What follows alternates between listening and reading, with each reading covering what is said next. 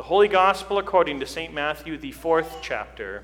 Then Jesus was led up by the Spirit into the wilderness to be tempted by the devil. And after fasting forty days and forty nights, he was hungry. And the tempter came and said to him, If you are the Son of God, command these stones to become loaves of bread. But he answered, It is written, Man shall not live by bread alone, but by every word that comes from the mouth of God. And the devil took him to the holy city and set him on the pinnacle of the temple and said to him, if you are the Son of God, throw yourself down, for it is written, He will command His angels concerning you, and on their hands they will bear you up, lest you strike your foot against a stone. Jesus said to him, Again it is written, You shall not put the Lord your God to the test. And again the devil took him to a very high mountain and showed him all the kingdoms of the world and their glory. And he said to him, All these I will give to you, if you will fall down and worship me. Then Jesus said to him, Begone, Satan, for it is written, You shall worship the Lord your God, and him only shall you serve. Then the devil left him, and behold, angels came and were ministering to him.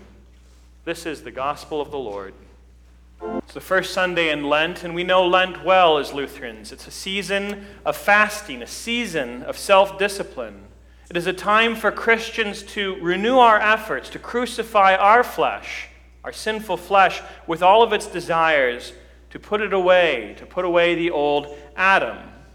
And so, for that reason, as the first Sunday in Lent, you would think that the Old Testament lesson in our lectionary that we're assigned would be something different. You would think that the first of the three readings from the Old Testament would be pretty heavy law. It would emphasize the do's and the don'ts of God's eternal will. I am your Lord and your God. I want you to live this way. You would think it would be a lesson that would be entirely behavioral focused so that we ourselves could learn how we are indeed to live. Today, the first Sunday of Lent ought to be a practical how to, right? Well, it is, but it's not how you might think it is. We know, of course, the Genesis story very well. It's one of those ones you have to really work hard to get wrong. You've heard it so much. You have sorrow, sin, and death, all there, things we are well familiar with. And Lent kicks off by recounting their birth sorrow, sin, and death's birth in Eden. You have a crafty serpent, the devil, approaches Eve, and he does two things to her when he speaks to her. He, number one, introduces doubt. And number two, he misquotes God. We know it where he comes up to Eve and he says, Did God really say? Which is a way of saying, Is it actually true? This thing that you had heard from your husband Adam that God had told him? And also, he quotes the Bible to her, so to speak, so to speak, about saying what was said to Eve. He says it to her about not eating.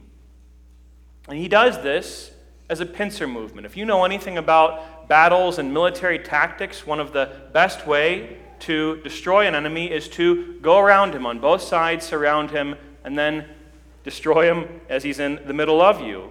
And that's exactly what Satan does there in Eden. He questions the divine authority of God who created the world and spoke to the crown of his creation, man, and he perverts the revealed will of God when he speaks to the woman. Now, Eve, of course, repels the first assault. She reasserts God's authority to the devil after he asks the question by appealing to his actual words. He said, You shall not eat of any tree, you can eat of any tree, but you can't eat of the tree in the midst of the garden. And what's more, don't even touch it, lest you die. Now, I think that she's kind of buttressing what God had said to Adam and then Adam to her with the do not even touch it, because if you look earlier in Genesis, God doesn't say, you shall not touch it. That is not one of the lines. And whether or not she's adding to God's word or just trying to put a good fence around it to keep it safe, I'm not really sure, but it's beside the point because the first attack she seems to parry. She seems to stop it in its track. But even as in war, to keep the battle analogy going, just if the first assault doesn't necessarily break through, it does do this. It weakens the defenses of what it is assaulting, and it sets up for the second attack. And Satan then takes advantage of this. He tries again with her, and this time he succeeds. He quotes God's word to her, and then he gives what we call a false doctrine sermon. He tells her a lie. He said, as God had said, You will surely die. He says, You won't surely die. If you eat of this fruit of the tree, you won't die. A lie if there ever was one. And this time, it works. He tempts Eve to believe that she is somehow deprived, deprived of joy, happiness, security, and completeness in her short life by observing God's rule about the tree, and then she falls for it. This fruit will make you wise. God's holding out on you. You will be like God if you will only just eat this fruit that He said not to. Now, we know through experience that you can indeed learn both through a good example and you can also learn through a bad example. You see someone does the thing you're not supposed to do, you can learn just as much from that. Well, Eve provides us each in turn a good example and a bad example. She starts strong in this temptation by the devil, but she fades in the stretch. There are many temptations to sin in life, but all, I would say, bear this same pattern that we see here.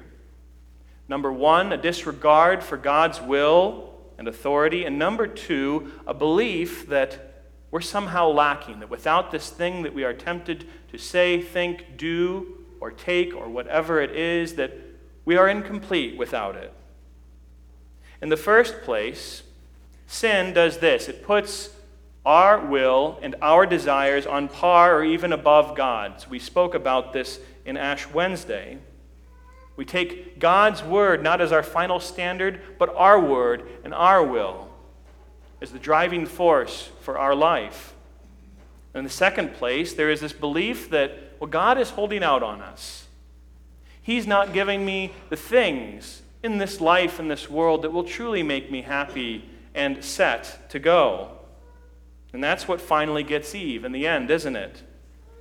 She, in spite of having, let's be honest, an amazing place to live, an amazing setting with everything she could possibly ever need or want, had in that moment when the devil was speaking to her this little voice inside that says, What you have already is not enough. God has not given you everything. So finally, it is, in spite of her initial success, Satan does win on both fronts with Eve. She disregards God's word, she thinks of herself as deprived.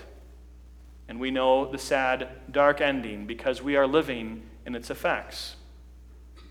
So the question is, though, at least for us practically today, here and now, how do we, how do we as Christians individually defend against this tried and true tactic of the serpent in our own lives? Well, that brings us to the gospel, where Jesus shows us the answer. You have three temptations, of course, of our Lord when he's out in the wilderness, and they are noteworthy in this way. Like the garden, Satan casts doubt on God's word and authority, but this time he's doing it with not Eve, but Jesus. Now, we know that Jesus had so very recently heard the voice of the Father from heaven at his baptism saying, You are my beloved Son. That's about as clear word from God the Father as you are going to get on any topic. And there it is. But the devil, what does he do? He tries to cast doubt on that word. He prefaces it, he quotes it, but with this little, in our language, two letter word called if if you are the Son of God. If you are the Son of God, up here in this temple, jump off. Because God's word says he's going to command his angels concerning you, lest you strike your foot against a stone. That is to say, yes, the word says it, but is it really true? Is it true for you? And in the second place, what does Satan do? Again, just like in Eden, he's, he's kind of a boring guy. He just does the same thing over and over again. It's like telling the same joke three times and expecting the same big laugh or something like that. He appeals to Jesus' lack. If you're fasting And if you're fasting for 40 days, hunger would be the thing that I would go for. And that's exactly what the devil does. He says to a hungry Jesus, If you're the Son of God, turn these stones into bread. If you're the Son of God, you can do a miracle. We see it certainly later on in his ministry. Well, why not just get a little practice right here? Have some lunch. He appeals also to the lack of power, or at least the vanity of power, too, with that third temptation, showing in the kingdom of the world and saying, All this I'm going to give to you, I will give to you, if you'll just bow down and worship me. No big deal. If you're really the divine Son, why not have it all here and now? The worship, the glory, the power of the world. Why not have a stomach full of bread? But of course, with Jesus, unlike Eve, none of it works. It doesn't take, it doesn't catch. The Son of God does not yield, but he keeps God's word and law in the moment. And here's the rub He does it by upholding the standard and keeping it where it belongs.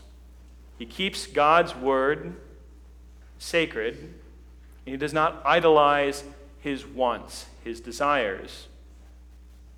Lent kicks off today not with a list or a sermon about, here's what I want you to do for the next 40 days, and here's how I want you to do it. Not from the Bible, and certainly not from me. There's a time and a place for that, to be sure, but that's not what we're talking about. Rather, today we talk about temptation, and more specifically, how we ward off temptation and the devil by holding fast to God's word and by crucifying our own will and desires. Temptations don't just might come, but they do come. It's a daily reality for us. Every day, the devil tries to draw us away from Christ. And sometimes, let's be honest, we've probably yielded so much to a particular temptation, we don't even recognize it as a temptation anymore, but just sort of a fact and matter of life. But as Christians, that should never be a place that we are content to be, a place we are content to live in, giving in to temptation, letting it have its way with us. But rather, after the times we do give in, we just stop, repent, pick up the banner again, and go back to the fight.